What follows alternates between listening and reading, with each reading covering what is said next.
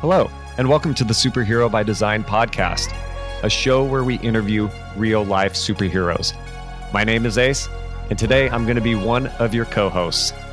To my left is my Bia, my brother in arms, Joshua, the ultimate warrior Gillow. We are tag teaming this episode and have the pleasure of speaking with not one, but two superheroes. We are on location at Warriors Way in Wichita Falls, Texas. We just wrapped up the most amazing and transformational event I have ever been a part of Undisputed Mastery Becoming Champions. Our guests are the infamous Dr. Keith Veritas Waggoner and the most dangerous man in the room, Harley Tuhon Elmore. These men have put together an immersion event that transforms the lives of men in a matter of days. So, without further ado, let's get on with the show. Ace, man, this event was incredible, wasn't it? It was absolutely phenomenal. For those of you listening, we are on site at Warriors Way in Wichita Falls, Texas. Yes. Phenomenal event, undisputed mastery, becoming champions. Absolutely. Yeah, and it's been incredible because men from all over the country came here in this little town in Texas. We changed so many lives. We were, we were part of that, and we wanted to introduce to the world the two founders of this event that has changed so many men's lives. So I'd like to welcome to the show Dr. Keith Waggoner. It's great to be and, here. And um, Tuhon Har- Harley Elmore. Welcome to the show, guys. Thank you very much. Awesome. So, what originally got you guys excited about creating an event like this? Now, since we mostly were men, it was all men's event. So, what was in your heart to find to, to pull this all together? Well, originally, uh, a client of mine, a legendary boxer, um, we were getting him ready for a fight, a champion fight to win a WBC title. And uh, we went to go see a mentor that uh, Harley introduced me to, uh, a great grandfather to all of us. Uh, to speak some words of wisdom, some sage advice, and he's even still at 80 years old to uh, to give him some good reps, some good hard combat rounds. and while there, um, he said, "You can't box forever." But you know, boxing is a great way to change people's lives. Mm. And so the idea was born. That's incredible. And throughout the event, we participated in the event, you know, for the listeners, we participated a year ago. It changed our lives, especially, I mean, you had massive, massive shifts in your life.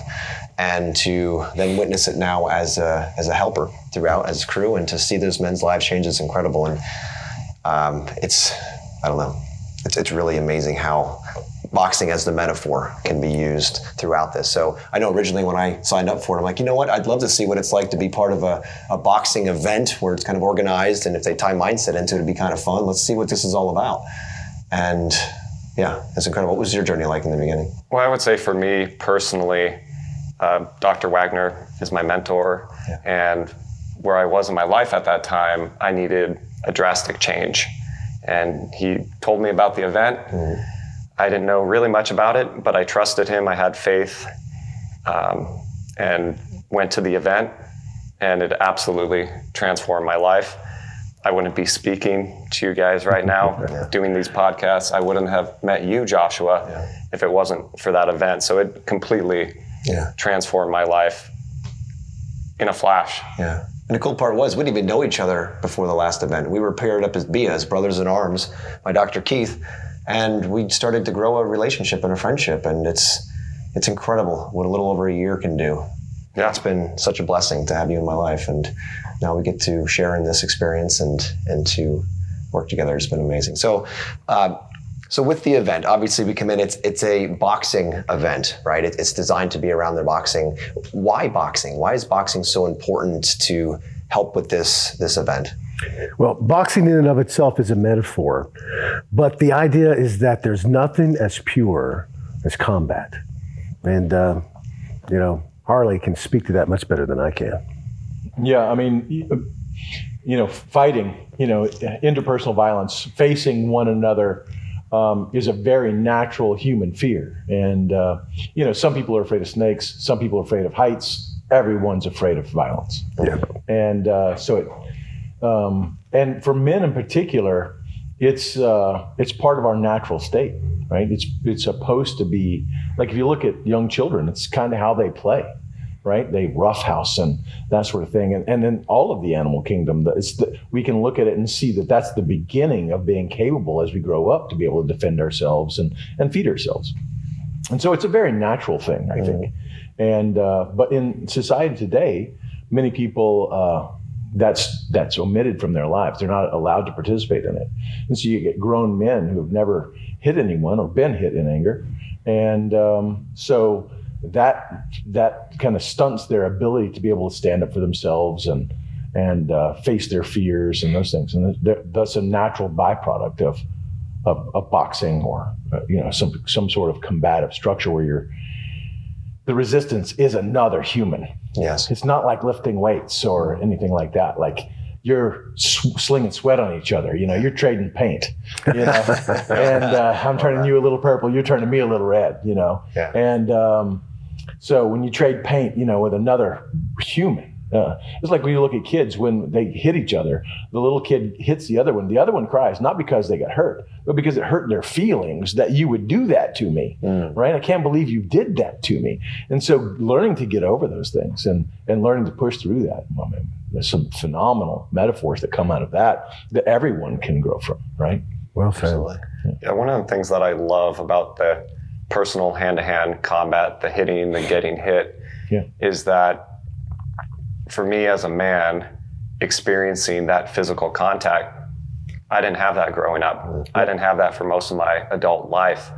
And so to have the ability to use my hands or my feet mm-hmm. and not inflicting pain on someone else to hurt them, but to make them better, to sharpen them, that gave me such a flow of adrenaline and power that I am created for, for power and I can use this power for good. You can use it in a lot of different ways. But when people naturally think of violence, they think of the negative Right. side of it. But the way you guys presented the event introduced quote unquote violence to these men That's right. is a way of building them up, sharpening them, and making them better. And it was just, it completely changed my perspective on uh, martial arts, hand to hand combat, things like that. And because I got to personally experience it, and now I feel like I'm a more capable man, as we would say, a more dangerous man. Right. I can protect myself, my family, my community. I'm empowered now to take a step forward and make change in the world. And it was absolutely incredible how just something like boxing and um, just getting physical with one another can do something like that. Yeah. Yeah. Yeah, but can I steal one of your things? Oh, yeah. to steal, to steal uh, Dr. Keith's saying, the, scr- the scriptures are clear. um, and that is, you know, iron sharpens iron. And uh, I, I, you know, I talked about it this weekend. And how does that happen? Well, you grind one piece of iron against a, sh- a harder piece of iron, and um, you know that's that's a process. It's not instant. It's a process of grinding, and in that process, both of them get honed. Both of them become sharp, and um, and I think people forget that. You know, uh, th- I think they mean well t- in today's world, iron sharpens iron. Well, that means we're going to hang out and talk and you know that sort of thing. No, it's a grinding process. Yeah. It's it's a grinding thing and it's a process. It doesn't. It, it takes time. It takes repetition. Yeah. It takes effort, and it you know, it's not comfortable. Um, but the result is both sides, both pieces get sharper. That's right. Absolutely.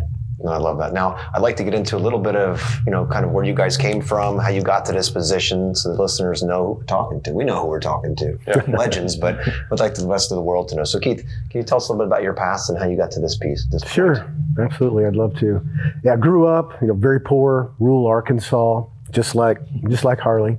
You know, having to hunt sometimes for food, and um, grew up with an abusive father, and so that taught me early on how to anticipate moods, signals, right? How to read people, and I became that guy even in grade school and on through high school who was the peacekeeper who would come in and s- help settle disputes, and I could read people and, and help them.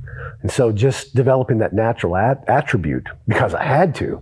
Is if my father came home angry, oh, you better not be in the way. You had to read him, or you know, you'd get beat. That attribute helped create a pathway for me.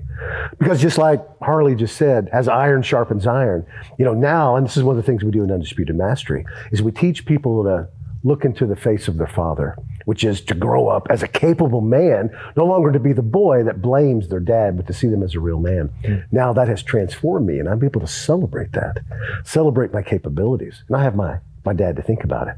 So because of that, went to school, did the whole psychology, got a couple of doctorate degrees, tons of research for 30 years, worked with you know some of the world leaders in that business like Tony Robbins, and uh, still learning to this day. I learn from this man right here yes. every time I'm here.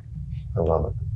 Love it. Thank you. Incredible yeah. journey for sure. It's amazing how all those things kind of coalesced into where we are right now. Yeah. People ask me, Keith, why do you study so much? Why do you train other people? I'm like, because I'm still learning. Yeah. Yeah. I'm still growing. And Harley? Yeah, you know, uh, I mean, I could just go ditto. you know, again, I you know, uh, I grew up on the other side of Arkansas in, in the woods, and um, um, you know, uh, again, very you know, difficult childhood, a lot of violence in the family.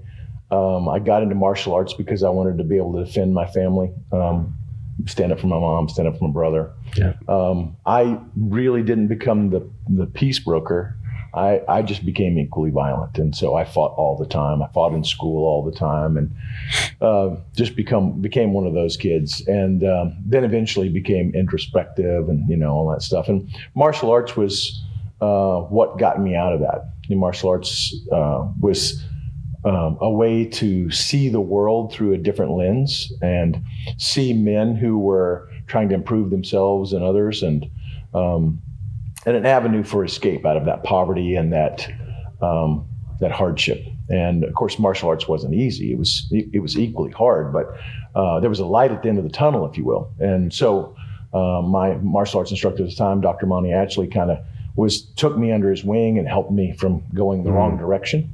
And uh, I just continued to train, and I ended up you know, traveling around the country to study with the best martial artists in the world um, you know, to study with uh, guys like Dan Inosanto and Tuhon Chris Sayoc and Tony Samara and Master Chai, all legends in their in their own right, and yeah. um, you know, literally leaders and pioneers in the field. Um, and then I got the opportunity in uh, early 2000 to uh, study with Chris Sayoc and uh, go into the Sayoc tactical side of things and work with military, and that's what I've done for the last 20 years. And um, run here our, our, academy here in the in Wichita Falls for the last 23. So it's incredible. Uh, yeah, that's that's kind of the pathway. What I really love about the the Warriors Way ethos is you actually tell us a little bit about how you help the local schools and the kids. Yeah, you know, um, martial arts has got so many things for so many people, and um, you know, if you look I, I, remember when we first opened, I wasn't going to train kids. I was like, I don't want to train kids. I want to train fighters. Mm. You know, because the school that I had run in Tulsa, Oklahoma, with Terry Gibson, uh, we all, we were an adult academy, and we had you know Golden Gloves boxers and kickboxers and full contact stick fighters and grappling guys, and and uh, I was like, kids, who wants to train kids, yeah. right? And uh, I'm not a daycare, and. Uh, and uh, there was just so much drive in this community wanting it. Um, that eventually I was like, well, all right, well, let's start a little kids program, see how that goes. And it turned out to be so much more rewarding than I ever expected. Mm-hmm. Um, you know, to you ha- first off, you have them for so much longer, right? You can have kids for so long. They they go through grade school and junior high and high school, and they're still training with you. And I'm like, wow! And you really get a chance to really mold them. Yeah. You become part of their family, and they become part of yours. Um, we have after school program where kids uh, we, we pick them up from school in our vans. They bring they come here. Uh, they go half of them go do a martial arts class while the other half's in the back doing their homework and getting a snack, and then they swap. Um, we have intramural tournaments and Halloween carnivals, and we just made it part of the community right. and allowed the community to be part of us, yeah. uh, rather than just a business that's sucking money out of the community or something. We're trying to find ways how can we get back to them? How can we make these kids who are going to grow up and become the next judge, the next senator, the next school teacher, the next police officer? Right. How can we how can we launch them into the community um, as part of our uh, you know grassroots effort to change our communities for the better? It's incredible. Yeah, and that's the that's the core what Harley just said, that's the core of the very idea of what we do here. You know, it's it's actually very selfish on our part because we give so much and forgive the hoarseness. You know, just coming off of this, you know. You know, how many hours did we put in? I don't know, 50 hours over the weekend? 30 days. 30 days. 30, felt like that, didn't it? 30 couple days. of naps between. Yeah. Well, uh, well, you guys have just talked about your upbringings and having violence and poverty be a part of it. One of the things I noticed here with the men that had come in, a lot of these men were quote unquote broken in mm. different ways. They Yeah. had family trauma, relationship trauma. They were using coping mechanisms like drugs, alcohol, things like that. And one of the things that we focus on is the wound, as we call it, that we received either from our mother or our father growing up. Can you talk a little bit about the approach that we took on addressing the wound itself and also healing it? Sure. Yeah, just finishing that last statement real quick. It's selfish on our parts to give so much because of this, what you just said. It helps begin the healing of the world. Mm. Because when we invest in men and make them capable, help them develop principles, right? And then go out and have that sense of dangerousness, meaning that their capabilities is that they can kick down the doors of darkness and do good work, right? That's how the healing begins. Because you think about it, how does a wound heal? Well, it has to be a very violent process. And you can even get microscopic to the white blood cells and all those things that's going on in any kind of wound. It's a battle to get rid of the infection. You know, and that's also the answer to the other question why boxing? Because, yes, it's a metaphor. Absolutely, it's metaphorical in that it's the battle that cures the infection, which heals the wound. But when you're out there getting punched in the face, Yeah. you know, the last word in your mind is metaphor. There's probably a very uh, fewer letters in that response. I know I felt that. Generally only four letters. Only four letters. That's all it's needed. yeah, for sure. No, it's incredible what you guys are doing, and the the the whole amazing amount of different people you've brought through the, the the program so far. And could you speak to a little bit about what this program is for, who it's for? I know it's not just for guys like us. I know you also train others that are in the military and all that kind of thing. So even police forces. Can you talk a little bit about that? Uh, you know, I think that um, because of the structure of what people are going through in the society today, and uh, that lack of addressing those problems, uh, I think that's why we have to bring it to them. If we look at real change, that has to, in our own mind, in our own subconscious, it has to be real. Right, you can't lie to yourself. You bring, your subconscious knows better, so you have to put it in a context that you, that you can't ignore. You have to have evidence-based progress, evidence-based growth. That's right. And you know, there's nothing more evidentiary than yes, I hit him, and he tried to hit me, and I I didn't didn't let that happen. Um, you know, you can't lie your way out of it. Well, I did okay. What are you, what are you talking about? He just knocked the knocked the crap out of you. He knocked you around the ring, right? Or he didn't. Yeah. So it's really based on a reality that you have to acknowledge. Yeah. And of course, there's a whole bunch of people in the world in different settings, different career paths, um, and it, it doesn't really matter. As adults, we all have to be able to address the reality standing in front of us. That's right. And um, and that's not always easy, and it's not always painful. I'm, I'm sorry, it's not always easy, and often is painful. But the reality is, you can't ignore it. That's You right. can't lie to yourself about it. You can do it, or you can't. You did it, or you didn't. And uh, and I think that's the structure. It is. And that's what draws men in, whomever they are. I mean, just think about this event. Right. The wide variety of backgrounds and men from all over the world, from Germany, all across the United States, right? Uh, from Africa, um, yeah, Ukraine. Um, it's really incredible. But the key, the unifying and connecting factor is, like you said, Ace, you know, they're looking for the answer to that problem. Mm-hmm. And we have exercises that we do, profound. And just the profundity of those things is really just in that process of self discovery. And then, as Harley was just saying, the evidentiary procedure of finding the answer. See, and that's the solution. And that's why it's boxing, because it's self evident, self correcting. If I keep getting punched in the face, the answer is don't get punched in the face. Yeah. And it hurts enough to make you want to change it. Motivates to change very motivate quickly. change very quickly. and that's why, you know, we've got to do some hard things. Now, I don't want to give the impression that, you know, we, we're a fight club here and people are just coming and, you know, beating each other up. That's not it. It's very structured. And that's a, another great uh, value that uh, Harley, Tuhon Harley, brings to the table is these men leave with a real combat boxing structure. Very basic, but they can take what they learned here and they can trust it. Yeah. Absolutely. Well, I know besides the boxing, we did other exercises that really tapped into people's inner emotions and Yeah. um, really got them to open up, dig deep in a very short amount of time. And for somebody who experienced it, it was absolutely incredible because you could see a transformation in a matter of hours. Yeah. And it wasn't just the person who was taking part in the specific event.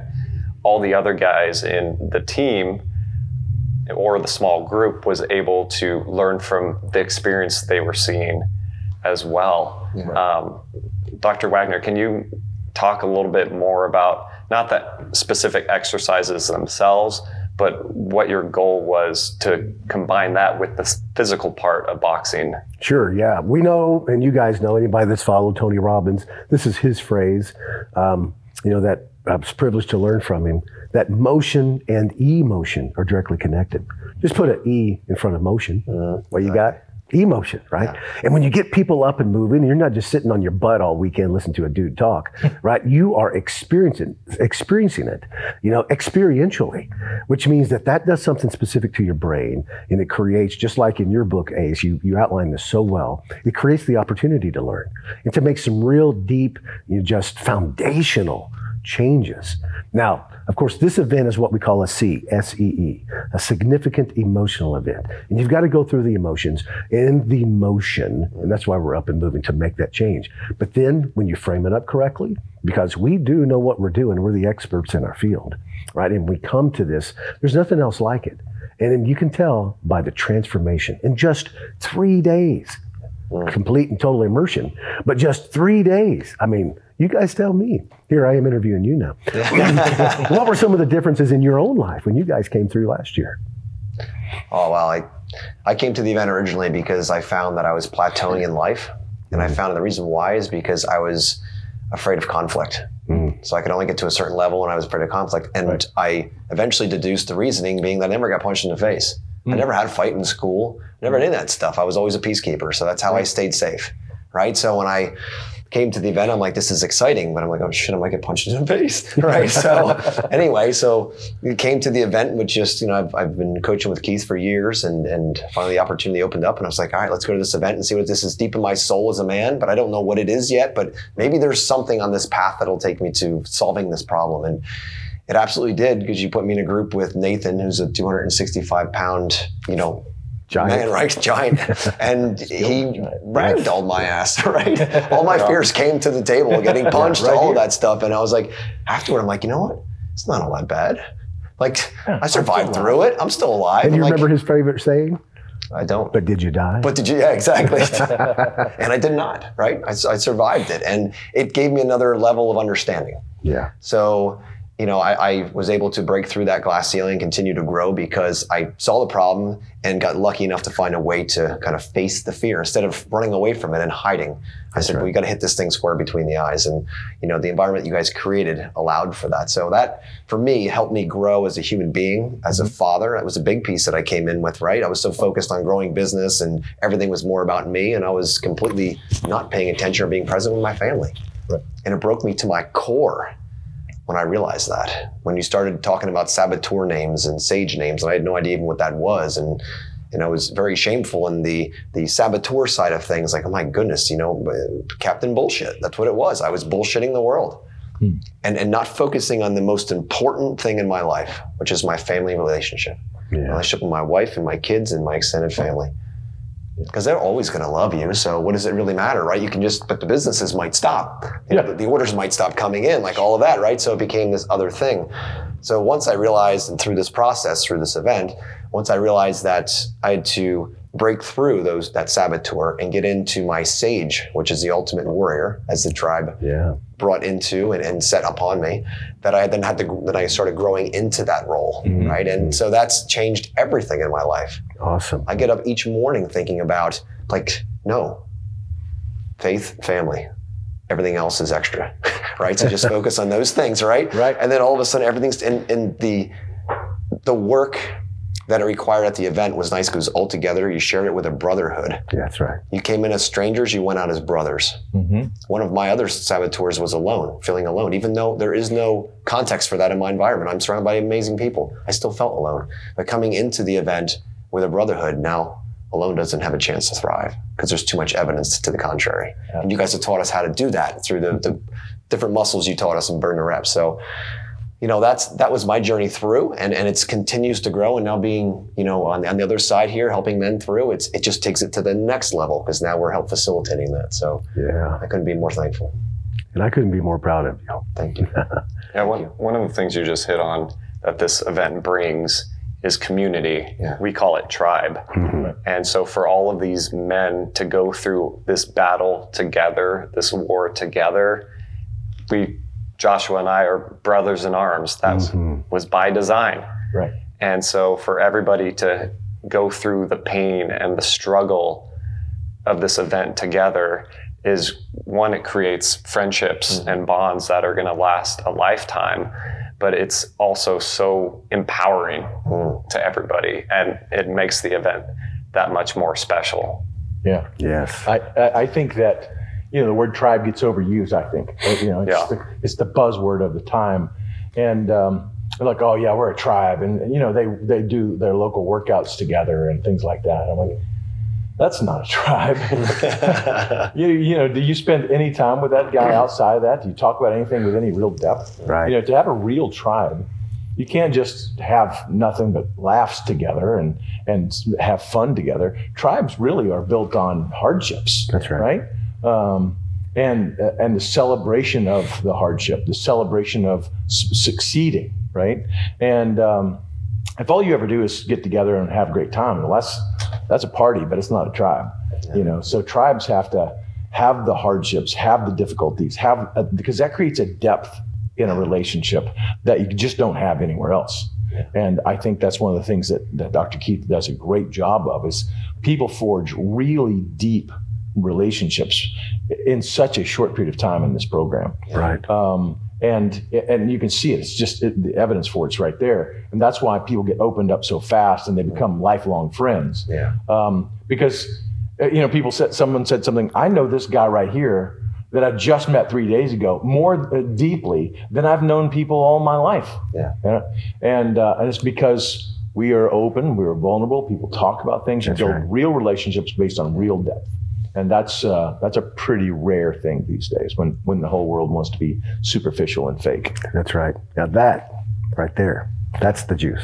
what I, what's really really powerful is now being on the other side helping you see the men coming in the group you can see the ones that are trying to keep their shields up they're trying like they Yeah. come in like they're not going to break me and it's not about breaking of course but it's Right, like right. they're coming in they're like like i can nope there's no way i'm going to put my force field up Yeah. and when they crack when they finally open up oh my goodness all the years of pain you can just see it just all the relief. beatings they were hitting for themselves and the, the saboteurs and all the, the horrible things they say to themselves on a daily basis they all of a sudden they can see it and they realize they're their own worst enemy Right. and that's where the light comes on and you see that you, they, i swear some of them come in and they walk out 50 pounds lighter Yeah. and it's not from the workout you, know, you can just feel it in their, their all of a sudden their chests are out they feel like i this is my life Yeah. I have the the actual steering wheel.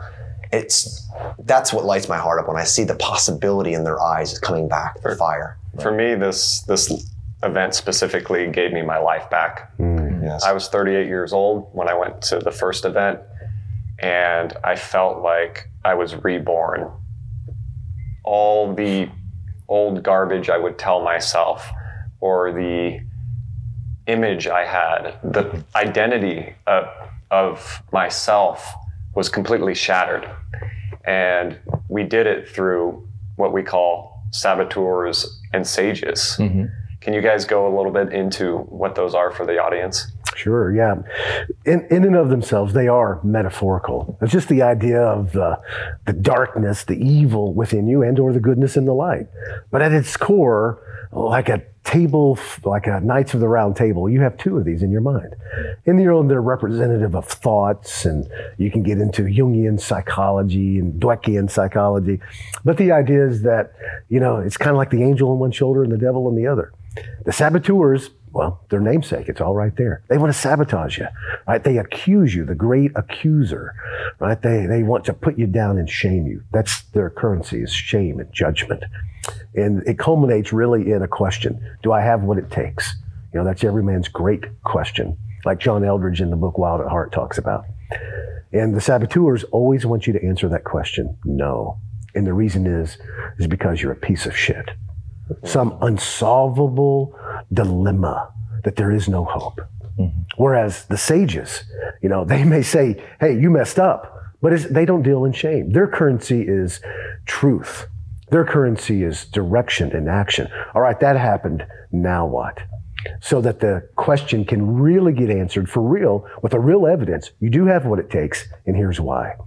It's an evidentiary based procedure when you can develop the sage voices within you so that you can listen to them, just like the scriptures talk about. You hear those voices, but it takes work yeah. because the saboteurs never go away. They're there every day.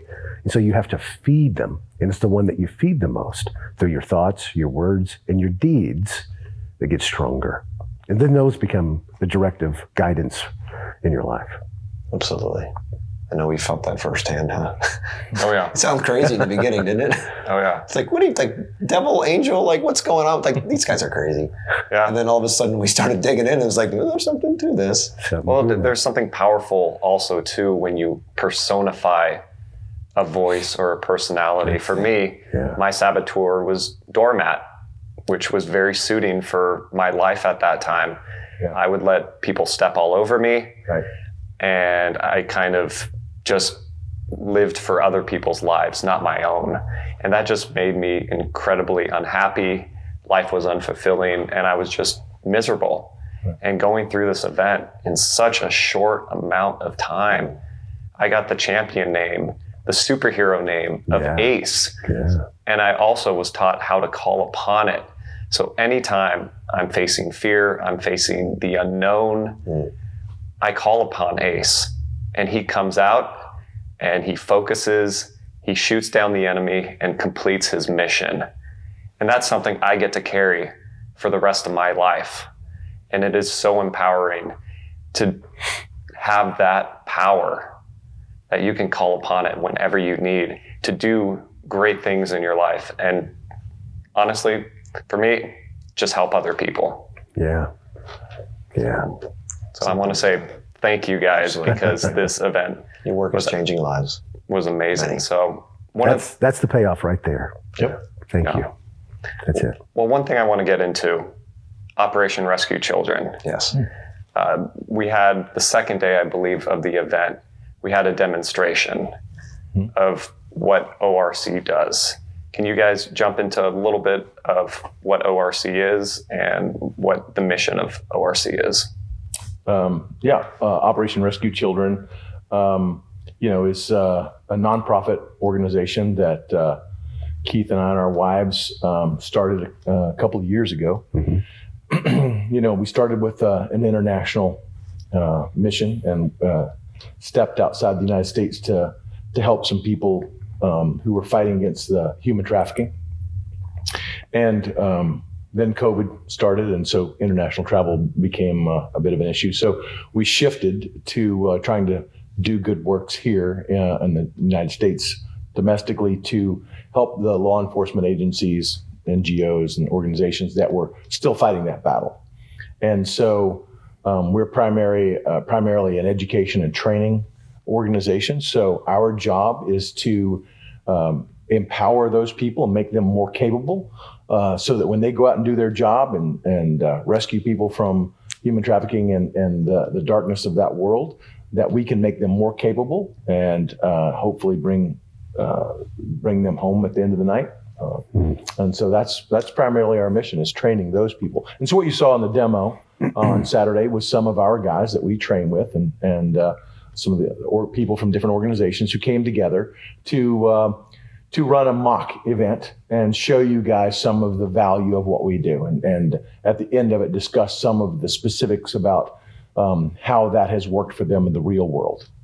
So yeah, that's what we do. Yeah, well said. I was surprised during the uh, demonstration that as these men move through like trained machines as they were, right? Just on point, moving through, clearing cars, all of that, looking for trafficked children or whatever their target was at that moment. Mhm. How I got this emotion that started to fill up inside of my soul. Oh, And. I was, I was just sitting back and I was, it was, I was starting to tear up and I was trying to put a word on it. Cause I'm like just watching these men knowing that they, this is a mock, but these men are putting their, their lives on the line. They have families at home. They choose to do this. Yeah. They choose to go in to help solve this problem. Right. And there was just such a respect is the only word I could put on there. Mm-hmm. And as these men moving through and, and the training, that's, this is just a, a show for us, but all the years of training to get there and sacrifice to be able to do this. Right. And then to hear that they're barely supported, Right. especially the financial side when they need equipment, they need things that are going to keep them safe so they can go home to those families, that that's a problem. I'm Yeah. like, how is that a problem in this world of abundance? Like they should have like the best of everything because they're doing God's work. Right. So it's like you would think, of course, that's where the money's going to go because that makes perfect sense. But it wasn't. So there was, there was just there was a feeling. There was so much education when I could see that. So I appreciate you guys showing us that and oh, taking us there for that because it really hit me in the soul. And Keith, if you wouldn't mind, could you tell us a little bit more about slavery nowadays? Like this was something when you told me all about this, it shocked me Yeah. With, with what I mean, obviously we know what ORC does, but what's the problem they're trying to solve as far as like the bigger problem? There's really three big problems that just immediately you can see that we we we're the answer to. And number one is you know slavery. Uh, and you know we, we can call it trafficking. That just means the movement of people, right? But really, the real problem is slavery. People being stolen and their lives stolen and treated worse than animals, right? Captured and um, enslaved and tortured and abused and raped and sodomized over and over and over.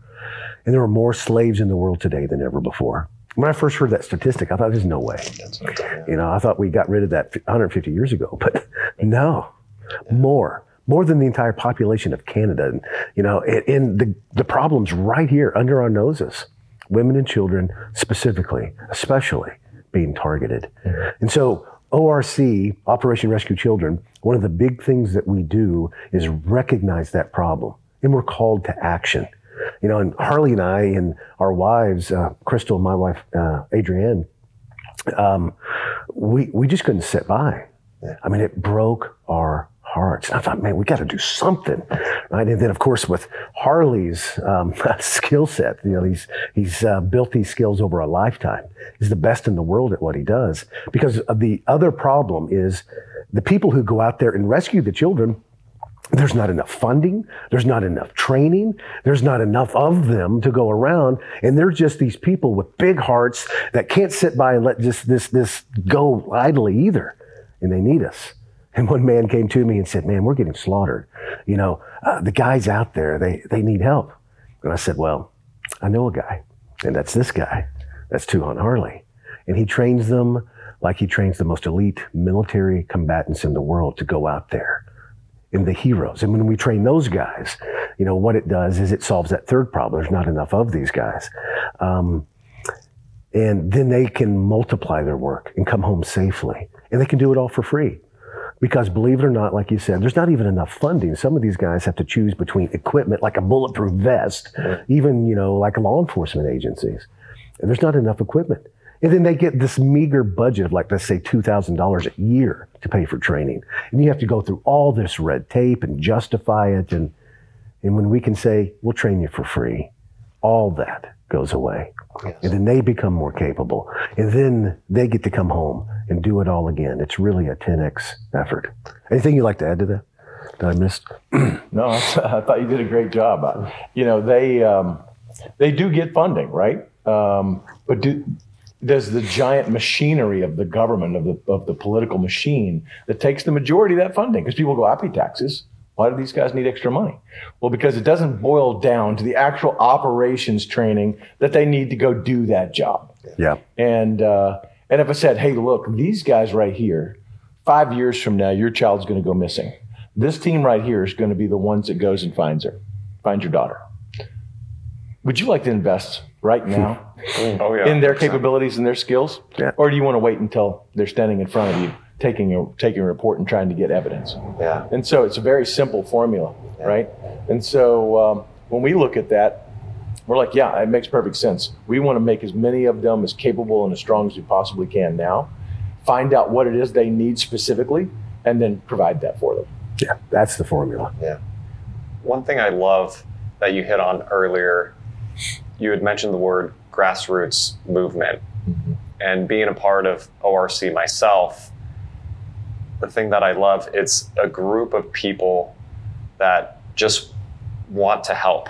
yeah. And what I've seen here at Warriors Way, what I've seen with your students and the community is that you guys and all of us aren't waiting for someone to come in and save us, the government to come in, uh, big money, whoever to come in. We're taking it upon ourselves to change things ourselves. And I didn't really realize that until today, actually. Mm. And it was just phenomenal how you had said that. How just a spark, just one spark, can create a massive change in the world. Yeah, Yeah, to quote Thomas Sowell, you know, uh, people have to stop looking outside themselves for saviors. Right? Yeah. That- that's us. Yeah. That's you and me. If you want somebody to change this, it's us. That's right. We are the hands. We are the people that God depends on to solve these problems. It was incredible to talk to. I believe it was K Bob was his name, one of the operators. Yeah. yeah. incredible human being. Ace and I were chatting with him for a while, and we asked him, like locally in this area, like, is this a, a national problem? You know, the the whole concept of human trafficking is it because you know, I live in rural Pennsylvania, like it, it doesn't happen, quote unquote, around me, Sure. right? Because it, it, it's, it's you always see it in a big city somewhere or something like that. And so we asked, look, what is it like around here? And what he was telling us was it was crazy. Yeah. How much of this happens on such a local level that you just don't see? Right. It's happening. It's, it's almost like it's happening in the shadows, but it's there. That shocked me. I've got two young boys at home. Yeah. Well, like uh, one of the operators, I won't mention their names, but one of the operators mentioned every time there's a concert in your area, in your city, Yeah. every time there's a sporting event where thousands and thousands of people get together, every time there's some big big event like that, there's an underground shadow movement of, of human trafficking and Yeah. slavery. That's right. There's that's that's going to move people and drugs and all sorts of, you know, illegal activity. It's going to be around that. Yeah. T- tons of people, majority of people, are just simply going to watch their fa- favorite team play. Yeah. Right. Or go listen to their favorite concert. Yeah. But underneath that, there all that's going on right in front of people. And if they don't have the education, if they don't recognize the signs, you know, how how will that ever, you know, come to light? Yeah. So, yeah, it's, but it's right here. It's it's right here in America, right here in your community, right in your state, right in your city. So if people listening are as sickened by this as I was when I first heard about it, and Ace obviously is now uh, during this process, how can they get involved? How can they get involved to help you guys on the mission? What's the best way? Well, you know, one of the first things you can do is become educated. Yeah. You know, learn, get educated. Look, read into the subject. Um, you know, and the thing is, that's that's actually a hard part, right? If you just gave people like, we'll just send twenty dollars to this web address, you know, or whatever. That's actually an easy out, Yeah. right? The easy out is just send some money to Operation Rescue Children on you know dot com or Sure. dot org. Sure, that's an easy out. But for you to really look at the problem and, and address that, and then become involved in that in some way, those that's the hard part, right? Because people don't want to look into the darkness Yeah, That's right. you know but the reality is it is in your neighborhood it is in your families it, it- there's all these things going on and so yes certainly we'd, we'd be happy to have your help uh, in any way that you can provide to operation rescue children but if you can share what's going on in the world talk to your friends about it post it on social media, look and see what's really going on in the world, and then have the, the, the, the bravery and the audacity to talk to people about it Yeah. and not turn away and not shy away from it because it's scary or it's ugly or it's hard, Yeah. but instead to face it head on. That's the real change that we need in the world. You know, somebody had mentioned when we were out for the, um, when we watched everybody do the demonstration, they said, you know, if you want to make a big change, just think about what you do, right? And as men, a lot of us watch porn. Hmm. And how much of that throughout our life with our journey, right? Just Right. an innocent thing, not a big deal. They must be happy. It must be okay. But when one of the gentlemen said, if you're watching that, you're supporting this fucking problem. Yeah. Right. You were supporting this problem. Yeah. Yep. Because most of those girls aren't there by choice. Right. And that hit me square between the eyes. Right. I'm like, I never thought of it from that angle. I saw some of the other men like, whoa. Sure. Because it feels like it, it's, it's a, it's a, when you do that, no one's watching you usually, right? So it's like no one knows it's good. You're not doing anything bad, but you are. Right. That's right. Right. Well, you know, if we said, well, okay, but if you go to a prostitute, is is that bad? And majority of guys will go, well, yeah, that's not. You can't. You probably shouldn't do that. That's bad. Right. Right. Well, uh, but she's getting paid for it. Yeah. Right. And you go, oh, yeah, but that's still bad. Well, then you go, you make that one step up, and you go, well, here's this porn industry. Well, she's getting paid for it, right? Yeah, that's not. That's not. Doesn't seem as bad. Yeah. Right. But it is. It is equally bad. Um, and of course, there are variations and levels on that. But that, in and of itself, as an industry, is a trap for young women. Um, that is a very difficult thing for them to get out of. It's one of those things that um, you don't know what's going on on the other side of that. And if given an option for a, for a girl to make a living, a real living, be able to provide for her family, herself, her, her, her you know, and have a future, if you gave her a choice to try to do it some other way, you can't tell me that they wouldn't take that. Yeah. That's right. yeah, totally agree. The reason they're trapped in that is because they don't feel like they have another way. That's right. So if we can take away the, the client base, Yeah. it forces them to find another way. What I love about the way you guys approach this, it just kind of came to me during the event, is with undisputed mastery in this event, helping men fix their hearts and their wounds. Once you have a fixed or full man, these other problems kind of just dissolve. They don't need devices. They don't need all these kinds of things, right? And then on the other side, if you don't catch them, you're fixing them on the other side, right? Through the actual breaking in and saying, we're done with this, right? Right. So either fix them ahead of time or you pick up the pieces at the end. But as the mission grows and more people are exposed to this and they, they, they get centered and they get back in their hearts and out of their heads and they, they, they heal their hearts. I believe, and that's why I love your mission so much, that the whole world is going to be a better place. A lot That's of right. that darkness becomes light now, and it's it's it solves itself. Mhm. By, by doing the right thing up front, you solve the end problem. So it's not like we need more military, you know, to, to solve this. We just fix more people up here, and since men do most of this, fix the men up front. We don't have the problem at the end. Right. And that's what I love about the mission. Yeah. And the mission is big, and we need both ends of Yeah, that of spectrum Yeah. because darkness and evil has a momentum Mhm. and it grows. It's an infection. And what happens if you don't stop infections? You know, it takes over everything. But light is always the answer. And the heroes that we have the privilege of training, they're heroes because they do heroic things and they have a mission and then that enables them to be that force of light that pierces all of that darkness. And that's the thing we have to remember. Light always wins over darkness. Absolutely. Yeah. No, it's it's absolutely incredible the work that you guys do. And with this event specifically, Undisputed Mastery, you would talking about the darkness and the light, you would see guys come in, Yeah. heads down, Mm, yeah. shoulders forward, low energy, walls up, all of those things. But then they get transformed. I took some video when the event was just wrapping up because I just looked around and I was like, I have to capture Hmm. this moment.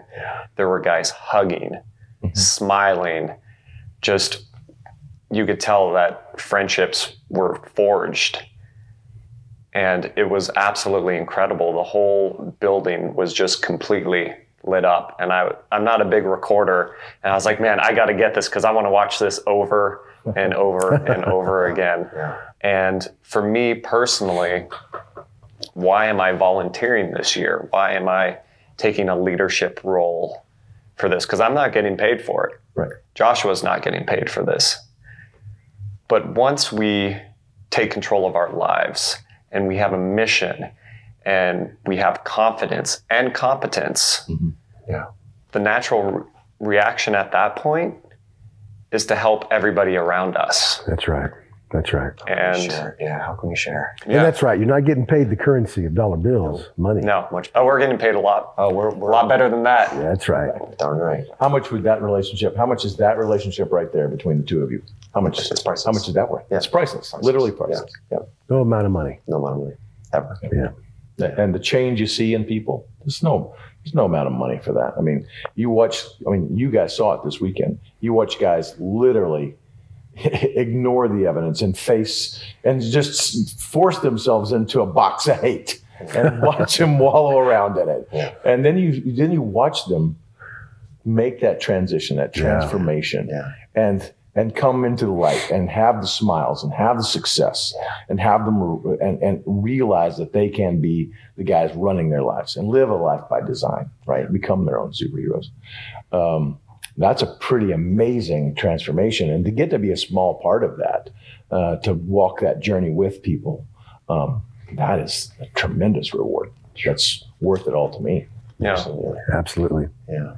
It's incredible. And to know that husbands and fathers and sons are going to go home fuller men, Yeah. to be That's able to right. provide and protect and listen to their Mhm. families. It's it's what changed my life. And I'm just so blessed to be part of this, to watch others do the same and Yeah. just so impactful. I, you know, I, I talk to people all the time, and you know, we, when we set up events like this, and and uh, Keith is doing things, you know, everybody has a million excuses. Well, you know, I don't want to take take away the time from my family. Oh, it's money. You know, money's tight right now. I'd have to come out there. You know, all these things. These are all excuses, right?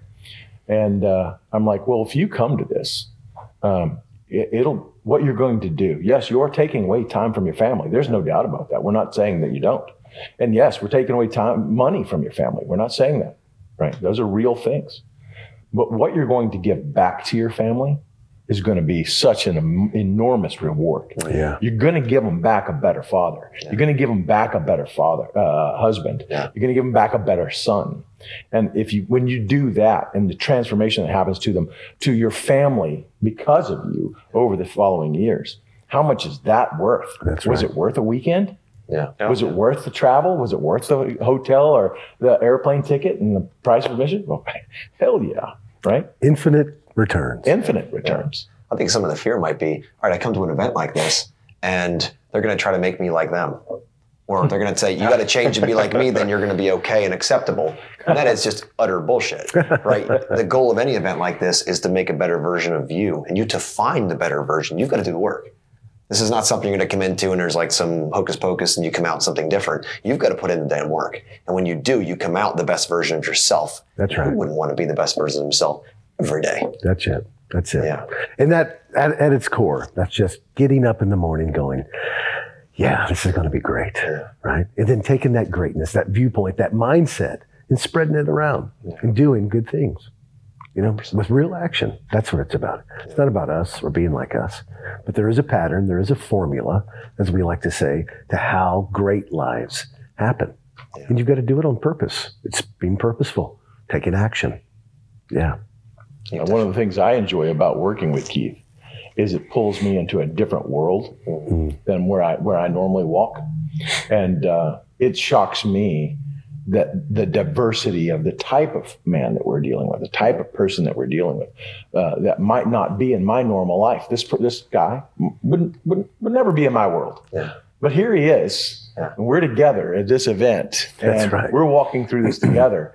And uh, the diversity and the difference between he, his world and mine is is amazing. Yeah. But we're still on the same journey together, Yeah. right? And we and we build that bond and we go through that, and that, uh, and that's a pretty interesting thing for me. It is. Uh, they're certainly certainly not making uh, you know copycats of ourselves. no There's- clons here. Yeah, there's clones. a massive kill those every diversity. day. That's right. there's a massive diversity in the type of people, Yeah. and and the result that it comes out is is uh, a better just a better version of that. Yeah. That's right. And that's one of the things that really is sets undisputed mastery apart from any other event. And you can tell when people fall short because they want to be like that guy up on stage. As awesome as that guy is, oh, they got to be like that and they got to talk like that. They they drink the Kool-Aid and it becomes so fragile because, you know, one of our sayings is the clones, like you just said, always die.